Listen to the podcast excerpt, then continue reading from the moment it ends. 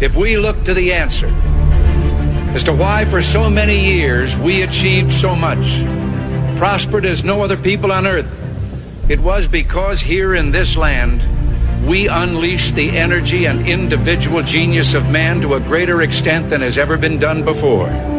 Those who say that we're in a time when there are no heroes, they just don't know where to look. The sloping hills of Arlington National Cemetery, with its row upon row of simple white markers bearing crosses or stars of David, they add up to only a tiny fraction of the price that has been paid for our freedom. As for the enemies of freedom, those who are potential adversaries, they will be reminded that peace is the highest aspiration of the American people. We will negotiate for it, sacrifice for it. We will not surrender for it now or ever. We are Americans.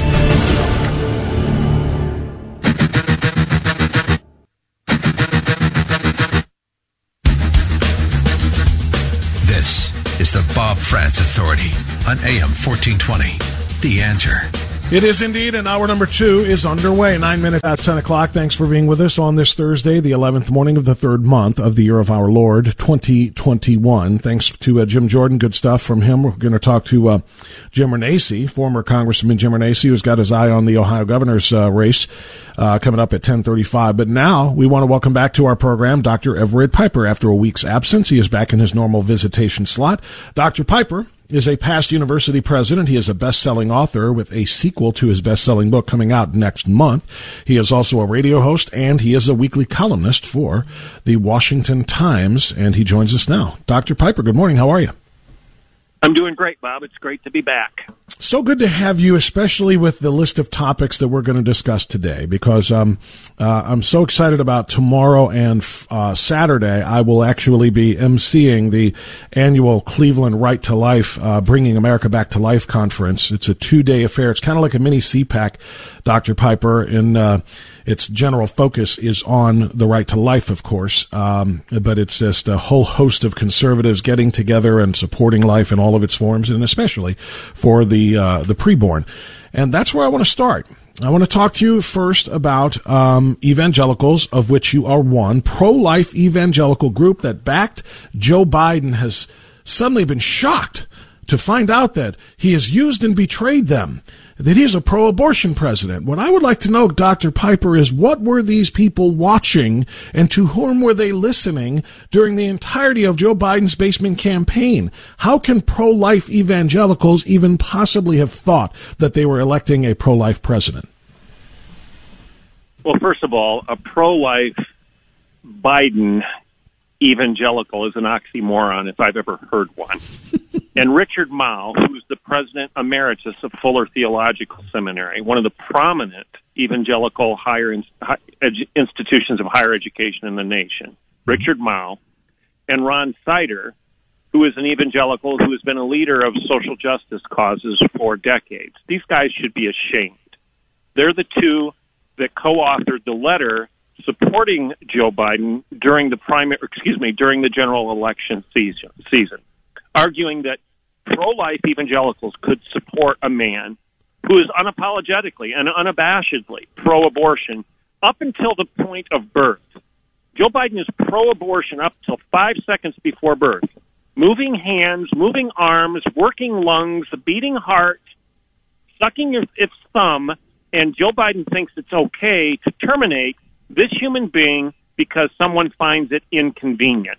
And Kamala Harris believes it's okay to let it die after birth because she voted against the Born Alive Infant Protection Act. So your question is what were they thinking?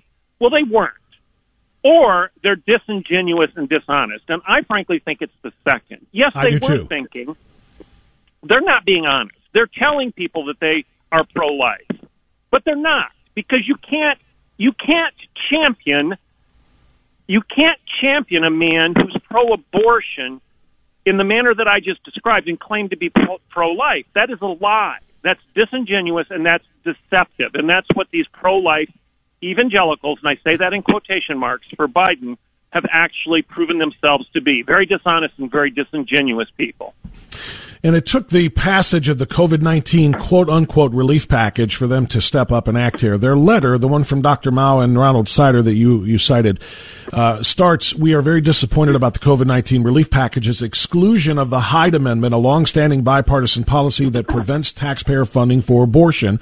We're even more upset that the Biden administration is supporting this bill. As pro life leaders in the evangelical community, we publicly supported President Biden's candidacy with the understanding there would be engagement on the issue of abortion.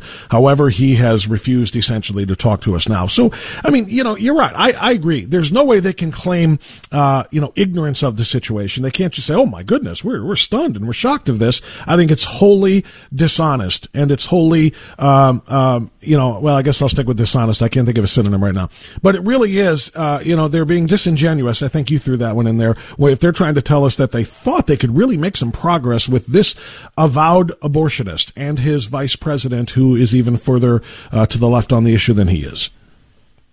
Yeah, and, and you know, this is the nature of the progressive left, especially within the evangelical community, and probably within the Catholic community and other uh, Christian um, subcategories, if you will. Um, they claim that they want to have a conversation about these things, that they expected to have engagement. Well, what are you engaging about? I don't see anything in the Bible that tells us to have a conversation about murder. I don't see that in the Bible. We're supposed to condemn it. We're supposed to judge it. We're supposed to stop it. We're not supposed to sit around and talk about it. So when they say that they expected to have a conversation, to have some engagement with the Biden administration about abortion, well, what? Okay, you want to sit around and talk about murdering young children? Why do you want to do that? Why don't you sit down and say, stop it? Here we stand. We can do no other. We will not tolerate in any shape or form the execution of the youngest and most innocent among us. That's what they should be saying, not that we expected to have quote unquote engagement. That's it's, a very sad statement on their part. It's almost, um, well, it's not almost, it is evil. Um, let, let's do this part. One, w- many of us would describe the butchering of a baby right before it's about to be born, or even several weeks before it's to be born, uh, certainly after 20 weeks, uh, you know, at the point in which uh, you know a lot of a lot of states have cut off the abortion uh, option, but but I think a lot of us would call that, and certainly what Kamala Harris advocates for, as you said, you know, not even not even supporting the Born Alive Act. Um, that it's satanic, that it's evil and it's satanic. And we use those words kind of like just maybe for shock value, but we really believe it is kind of satanic. And Dr. Piper, as you wrote about in the Washington Times, it's not just for shock value, it's literal down in the state of Texas. The Satanic Temple of Texas has filed a lawsuit to defend its religious right to murder babies in these in such manners as I tell us that story. Yeah, the Satanic Temple in uh, the Dallas Fort Worth and Houston area has filed a lawsuit against the state of Texas because Texas requires that uh, well, Texas allows abortion, so Texas isn't you know squeaky clean on this. Right. Uh, after after 20 weeks, um, excuse me, prior to 20 weeks, you can get an abortion. But after 20 weeks, you have to undergo a sonogram and you have to receive material telling you the risks and whatnot that the abortion um, will entail. So they have some firewalls. They have some checks and balances against this. They're requiring women to actually look at a sonogram and say, oh, that is a human being. He's actually moving. He's actually functioning. Well, the Texas uh, Satanic Temple filed lawsuit, and they actually said in their lawsuit that it is a religious ritual for them to have an abortion, and that they are filing the lawsuit because of the violation of their First Amendment rights, the violation of their religious freedom. So they've admitted it. This is child sacrifice. They've admitted it. This is a religious ritual of taking another human being, taking its blood, and celebrating it as part of your religion. Sounds an awful lot like the Democrat Party platform, doesn't it? That's really where we are. They're actually admitting what many other people that celebrate abortion actually think. And this is something to be embraced almost as a religion within the Democrat Party and within the Satanic Temple. They're actually saying so. They're Ted Cruz it. said at one time Ted Cruz said at one time that when you find yourself litigating against a bunch of nuns, you might be doing something wrong. And he was, re- he was referring to the Little Sisters of the Poor lawsuit. Mm-hmm. And I would paraphrase Ted Cruz and say this when you find yourself standing with the Satanic Temple, you might be doing something wrong too. Maybe Democrats should take note of that. It is um, it is really stunning. Like I said, you know, we'll say something is evil or it's satanic or whatever, and and literally now the Satanic Temple are arguing for the right to butcher babies in the same way that Democrats argue for the right to butcher babies, all the way up to and after birth. And we don't have to go back very far to remember uh, the governor of Virginia, Ralph Northam, uh, arguing in a public forum for the right to allow babies who are who survive abortions, not even the right, uh, but I believe the the language was uh, if the baby survives abortion, the mother gets to counsel with the doctor for a little while while they decide whether or not the thing over there on the table that they just pulled out of her alive should be given med- medical treatment. It is satanic, Dr. Piper, and the only question now is, is it truly religious? For if we say that we believe in God and we believe in Satan, uh, and it's a part of our religion, is it okay for a satanic group to say we believe in Satan and your God, and we worship the opposite side? We have the same rights that you do.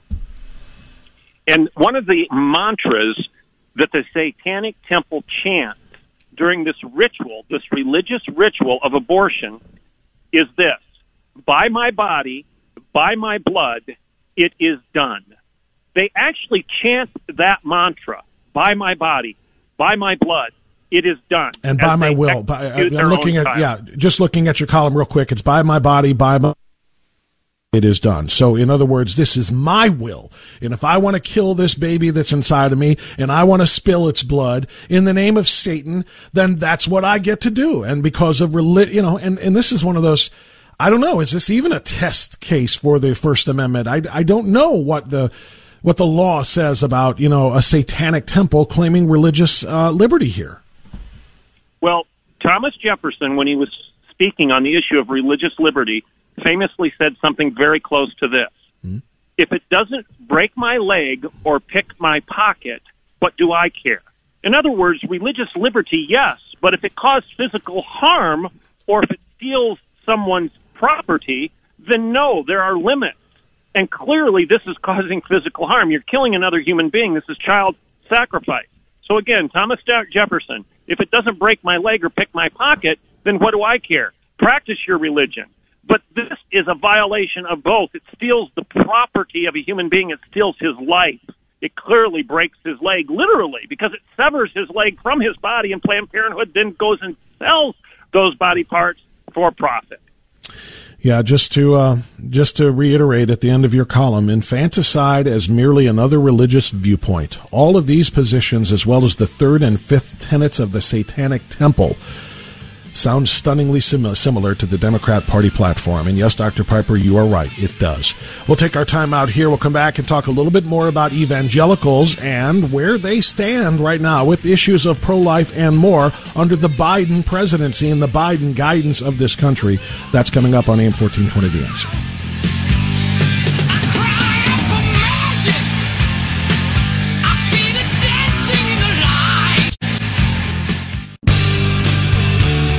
Okay, 1025 now. I continue with Dr. Everett Piper. And Dr. Piper, I want to talk more about this this intersection of faith and politics now and the impact that it's having on the evangelical community.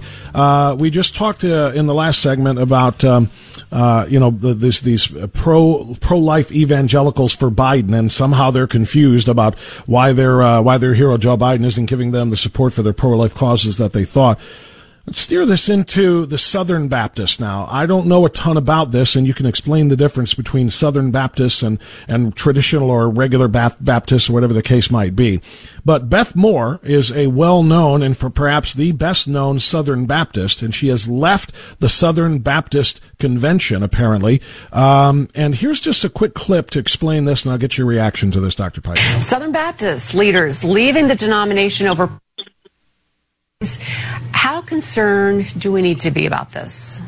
Well, I think Southern Baptist leaders should be very concerned. I think when you see consistent and prominent African American leaders departing the denomination, saying that their concerns aren't being heard, saying that they're not feeling welcomed. And now you have the most prominent woman leader in the denomination leaving. I think it's a cause for concern and needs to be some self reflection. How did Southern Baptists get here? And why are so many people leaving the Southern Baptist Convention right now? That was Dr. Ed Stetzer at, uh, from uh, Wheaton College, um, uh, professor and dean at Wheaton College. In fact, um, uh, Dr. Piper, what is your reaction to what you just heard? Well, Ed Stetzer is not somebody I respect on this issue because Ed Stetzer was very, very political during the campaign season and prior to no, the November election. Um, and he's so was Beth Moore, right? Pardon me. So was Beth Moore, right? She was very, very yes. critical of Donald Trump. Absolutely, both of them take great uh, take a great deal of uh, blame for where we are right now. So, Ed, Ed Stetzer, whatever. Um, Beth Moore. Beth Moore has been off the rails for some time now. Beth Moore actually went back to some of her previous books where she had a biblical view on homosexuality, and she edited those pages out of her books in reprint. Wow. So that tells you where Beth Moore has been going for the last several months. Anybody who's going to do that is somebody who is now not trusted in terms of a biblical worldview. So, and, and Ed Stetzer's view that somehow the Southern Baptist Convention is in trouble because Beth Moore has left. Beth Moore left the Southern Baptist Convention in teaching and in practice and in ideology and theology months ago, if not years ago. This is nothing new. And Ed Stetzer's commentary is very self-serving. And the prominent black leaders he's referring to mm-hmm. are black leaders who shouldn't have been part of the Southern Baptist Convention anyway because they weren't embracing many of the tenets and many of the platforms of the Southern Baptist Convention as an organization, theologically, politically, and socially. So this is not a crisis for the Southern Baptist Convention. And in fact, it's good that there's a culling of the biblical from the unbiblical from the convention itself. For the uninitiated like me, when it comes to understanding the Southern Baptist denomination versus just Baptist denomination or what have you, what what do the Southern Baptists stand for that is different? You mentioned their tenets that is different from uh, I don't know what they would become otherwise. Well, it's interesting. Baptists can be all over the map on some things, but the Southern Baptist Convention is the largest um, evangelical denomination in the nation. And generally speaking, they're people that hold to a biblical ethic, a biblical worldview, the Bible as the inerrant word of God, and their soteriology, in other words, their view of salvation, is by grace alone, faith alone, through Christ alone. So this is the Southern Baptist Convention. Now you might have a lot of Calvinists within the Southern Baptist Convention, meaning that they believe in predestination and eternal security. But you also have a smattering of Arminians within the Southern Baptist Convention, which would be those that believe in free will and um, basically put the emphasis on man's decision to follow God rather than God's selection of man. Does that make sense? Well, it does, and, and you're very good at uh, talking, you know, bringing this down to a level most of us who are not, uh, like I said, initiated in this can really understand. The last thing then is, is I would ask this: What is Beth Moore saying by leaving the Southern Baptist Convention, and as you say, leaving it in practice and in teaching anyway a long time ago? Is she saying that she would actually rather support, uh, you know, the, the the Joe Biden version of pro-life that we just talked about with the uh, the pro-life Biden movement?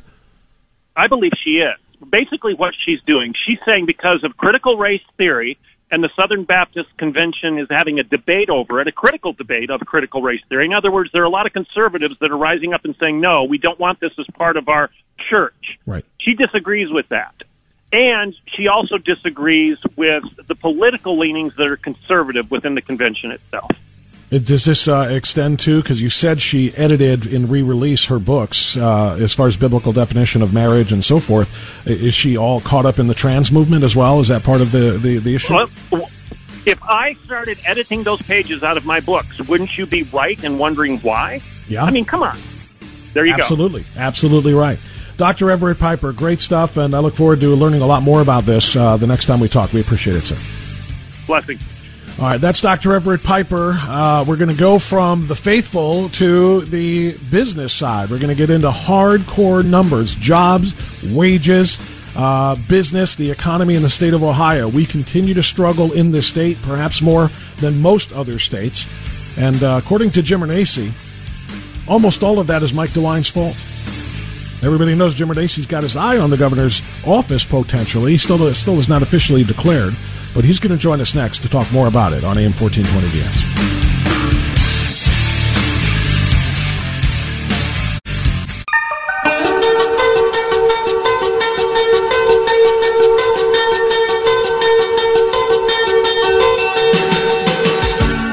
Question for Bob? A comment? A complaint? Hit up the Authority message line. Call 216 525 1806 and make your voice heard. That's 216 525 1806. Call the Authority message line. All right, 1036. Hey, just to uh, follow up on Ohio Stands Up. I'm looking at the uh, donation page right now. Go to ohiostandsup.org, click that red button for donate. And uh, it looks like they don't have the recurring donation set up yet to do, like I said, five or ten dollars from each paycheck, um, which would be the best way to help. But you can still donate, and it looks like they just give you options: donating 5, 10, 25, 50, 75, 100, 150, 250, and 500. Uh, whatever you can do will be helpful. We need to fund this movement because they are going to secure our liberty that has been taken from us by uh, ridiculously arcane um, uh, laws that give the Ohio Department of Health or the uh, health director rather far, far, far, far too much power in the event of a pandemic or other health emergency. We've got to reclaim our liberty. So please join Ohio Stands Up. They're working very hard on that front. All right. Um, speaking of Ohio, as I noted in the uh, before the news break, there everybody knows that former Ohio Congressman uh, Jim Renacci uh, has had his eye on the governor's race. He was already in the governor's race last time around when he was drafted by the White House to run for Senate instead. Well, now he is back for another run at Mike DeWine, even though he hasn't quite declared yet. He is putting in yeoman's work really here uh, around the clock studying all of the issues that face ohioans to kind of call attention to this and he joins us now with uh, more on that effort congressman renacci good to have you back how are you sir good bob how are you today i'm good you you really have been putting in the hours on this thing haven't you well, look, I'm trying to educate people. The, the problem is too many people forget what it's what is what is happening here. Too many people don't understand in many cases what the the uh, effect of close downs, shutdowns, curfews are. And my biggest fear is as time goes on, especially in politics, Bob, people forget. It's, I always say politics is a 30 day window, and too often many that aren't paying attention. I mean, there's many of us like yourself, myself, and many who are watching this stuff every day. But the real problem in Ohio is 56% of Ohioans are independents and they don't pay attention and they just walk into a voting booth and say, well, um, you know, it seems like we're doing okay. They don't have the, uh, all the details and, and Jim Renacci is going to continue to put these details out there, make sure people are aware.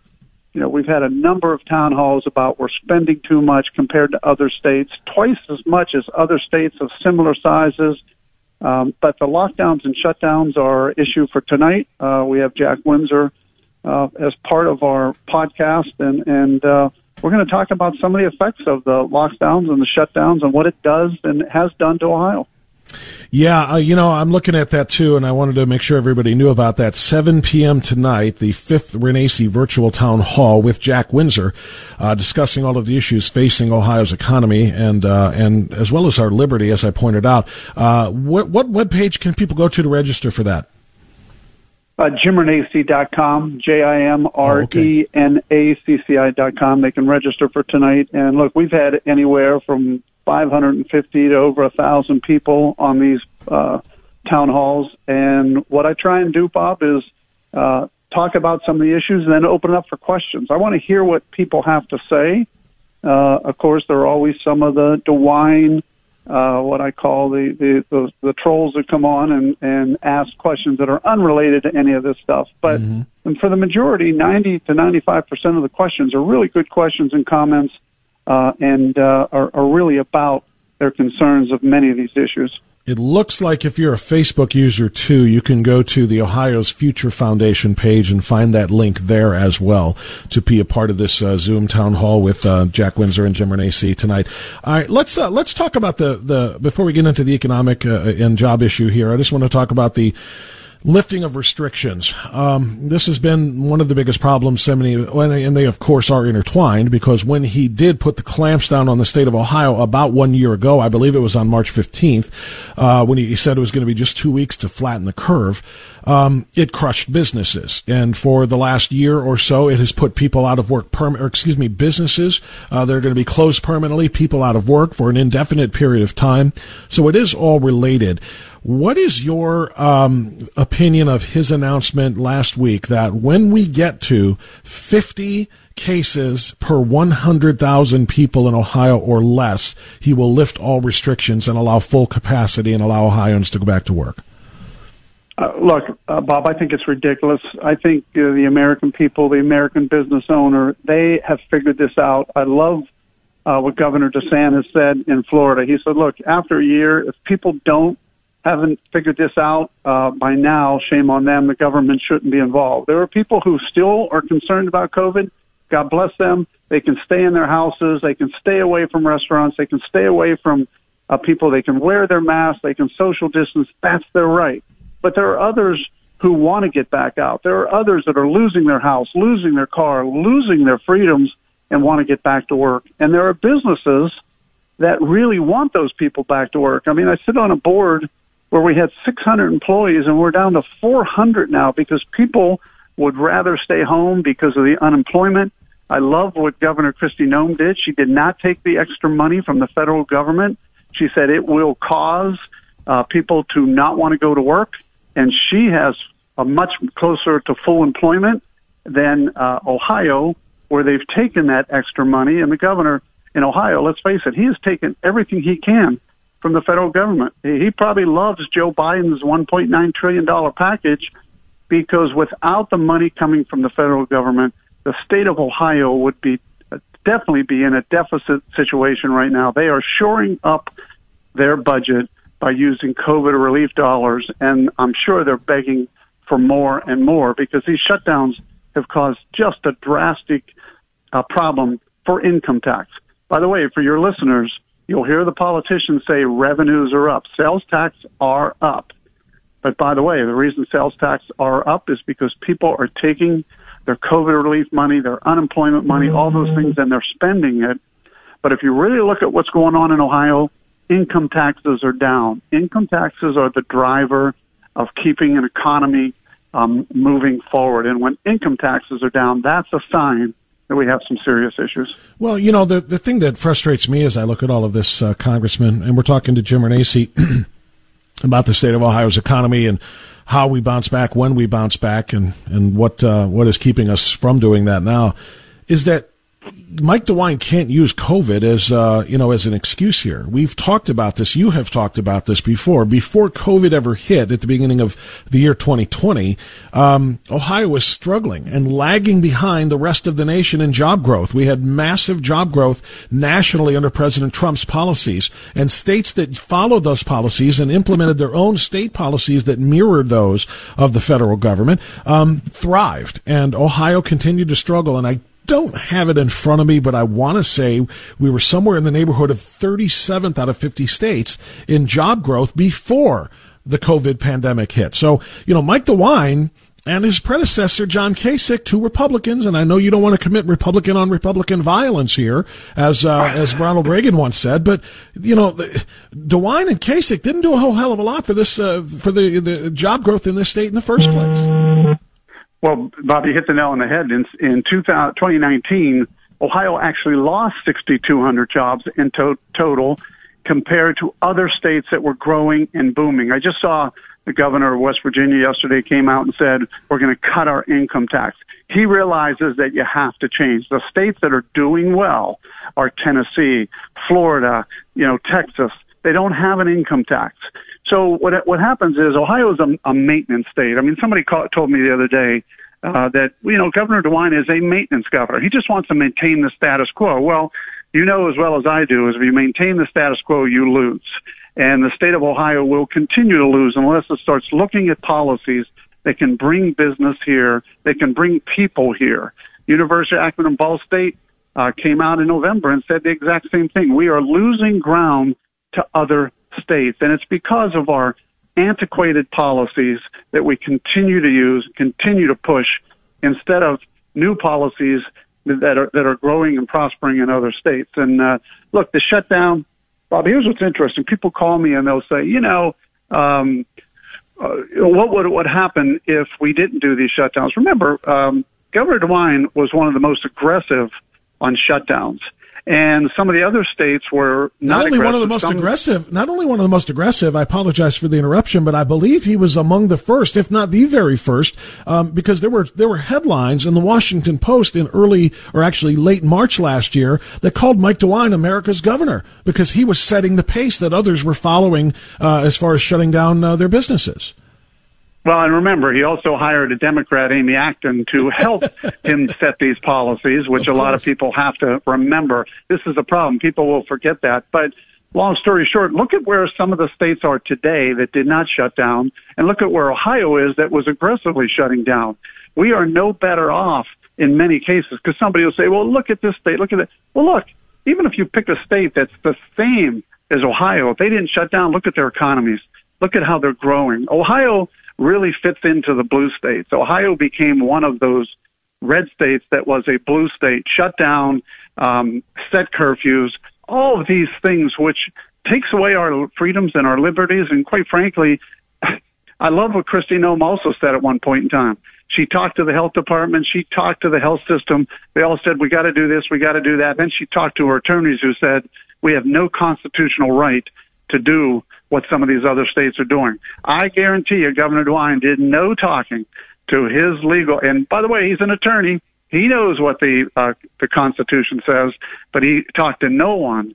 Um, or if he did, and they advised him that it was unconstitutional, he didn't care. He actually bypassed everything and used Amy Acton as his front person to say we're shutting things down, including an election. Let's not forget this governor stopped uh, an election, which was a violation of Constitution as well. That's a great point as well. And that is something that I know a lot of conservatives have continued to just be furious with him over and should be for crying out loud. It's unconstitutional. And in fact, the judge in the court decided that it was unconstitutional to do it. And he said, too bad, I'm doing it anyway.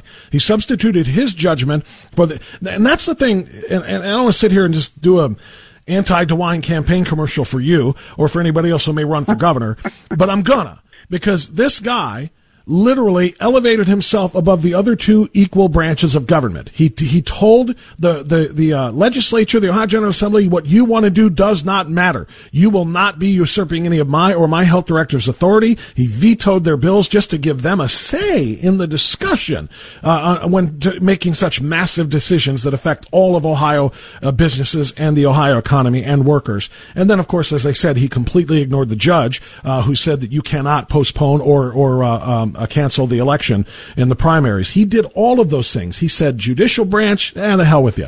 Legislature, ah, not only you don't need you. I've got it. Mean, it's it's almost like Biden with a scepter. Well, absolutely, Bob. And, and and by the way, there are so many things that people just don't realize. It's one of the reasons why our town halls are so important. I'm just going to give you some highlights of some of the things we'll be talking about tonight. The unemployment system. In 2019, the governor and lieutenant governor were told our unemployment system was going to collapse by the federal government in February, by the Legislative Service Committee in September. They did nothing.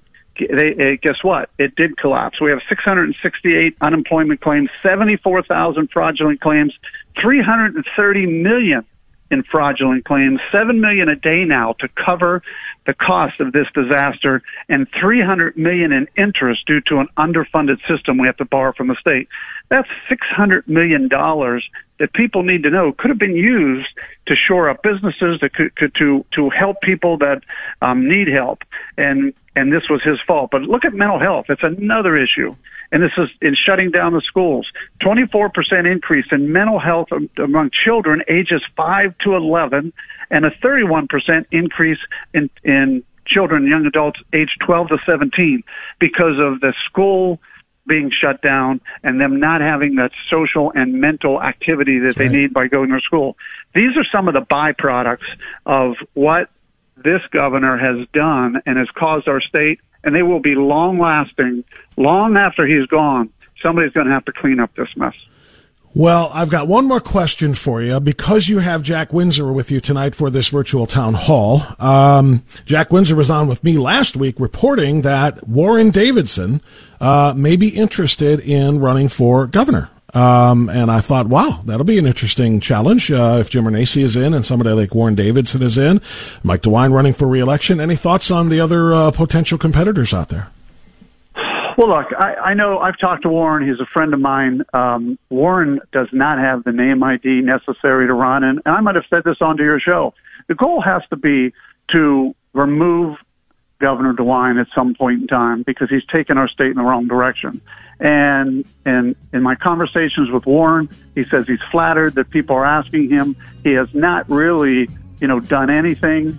Uh, he doesn't have a plan. So I'm just going to keep doing what I'm doing. I'm going to keep talking about the issues. I'm going to keep ta- I'm going to keep reminding people of what this governor has done. And in the end, my decision will be in the best interest of the state of Ohio, not in the best interest of Jim Renacci. And I think if, if more people did that, um, you know, Warren Davidson told me he really wants to run for Senate at some point in time. Well, that tells you what his, his eye is on um, much more than I want to fix the problems. And like I said, Warren's a good man, good person. Um, I'm not too sure he's 100% even in this race. In fact, I'm not sure he's even doing anything today um, that would put him in this race. I'm just going to continue to do what I'm doing. And hopefully, in the end, we can come up with a person who can remove this governor and really move our state forward, which is the key. That's this exactly isn't about right. any person. This is about policies and procedures. No doubt about it. So tonight, uh, if you are interested in learning more about what Jim Renacci has to say, and more importantly, to ask him questions you'd like him to answer, there is a virtual town hall. Our friend Jack Windsor is going to be working this with uh, Congressman Renacci. If you would like to register to be a part of that Zoom town hall, you can do so at jimrenacci.com. And also, as I mentioned, the Ohio Futures, Ohio's Future Foundation Facebook page has a link there as well. Congressman, thanks so much for the time. Thank you, Bob. You have a great day. You do the same. 1053, final segment coming up. AM 1420, The Answer.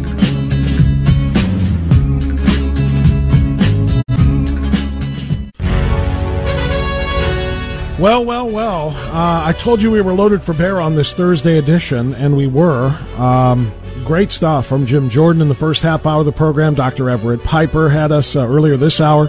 Then uh, Jim Renacci, and uh, yeah, tomorrow you're going to be treated to the wisdom of my friend Rob Walgate. Rob Walgate is going to be sitting in for me as I uh, will be busy at the Cleveland Right to Life, uh, Bringing America Back to Life event. It's a two day event, Friday tickets yet for any of the events that are going on in these two days, please go to the website and get them now. I would love to see you there. Make sure you stop by and introduce yourself to me. Uh, like I said, I'll be there literally uh, both days, pretty much from sun up to sundown as the MC of the event. Charlie Kirk will be the keynote speaker tomorrow night at the big dinner there. And uh, I'm just very excited to, to be a part of this. Thank you to Molly Smith for asking me. But Rob Walgate will be in for me live tomorrow while we uh, are committed tomorrow to um, preserving and protecting life in uh, uh, in Independence. Bruce in Lakewood wants to get in before we're done, and I'm happy to do it. Hey, Bruce, you're on the air. Go ahead. Hey, um, I got this kind of idea from Dr. Gorka's show, sort of, but what Okay. if between now and Easter, every one of us, Dr. Pipers, conservatives, uh, on all sides, got together, bought an Easter lily, and we delivered it to either our local government, our mayor's office on the steps. If you can't go far, don't go far. But if you could get to the state capitol, that would show our numbers like you wouldn't believe. And what would they do? Stand there and throw them all out everywhere? I mean, the point is is to show our numbers peacefully. Don't stand around, just drive up, drop off the Easter lily and leave. I, it was just an idea. I always like out of the box think- thinking, and that really is. It's not threatening. It's not. Um, uh, it's not. You know, I guess somebody would have to deliver the message and say these are why they are here. You know, so if they see thousands of Easter lilies on the steps, you know, we don't want them to. They would know because we would talk about it. That's We what I mean. We'd have to we'd have to make shows. it publicized, right? We would definitely have to do that. I do. I mean, you know, just to say we are here and we are powerful. We are here in massive numbers, and you need to start listening to us. I do. I like it. Uh, I don't know what it would take to organize it, but I like the idea. And if you find an organizer, I will be more than happy to publish it or uh, publicize it rather on the air. How does that sound? Great show, Bob. Thank you Thank so you, much. my friend. Thank you for the great idea. I love it. Yeah, you know, it's not a show of it's not a show of force by you know by force. It's just a show of force in numbers. Here we are, and this is what we want you to observe. All right, thanks again for being a part of the show today. Rob Walgate will be in for me tomorrow. I will be back live on Monday. Be well, be safe, be free. Bye bye.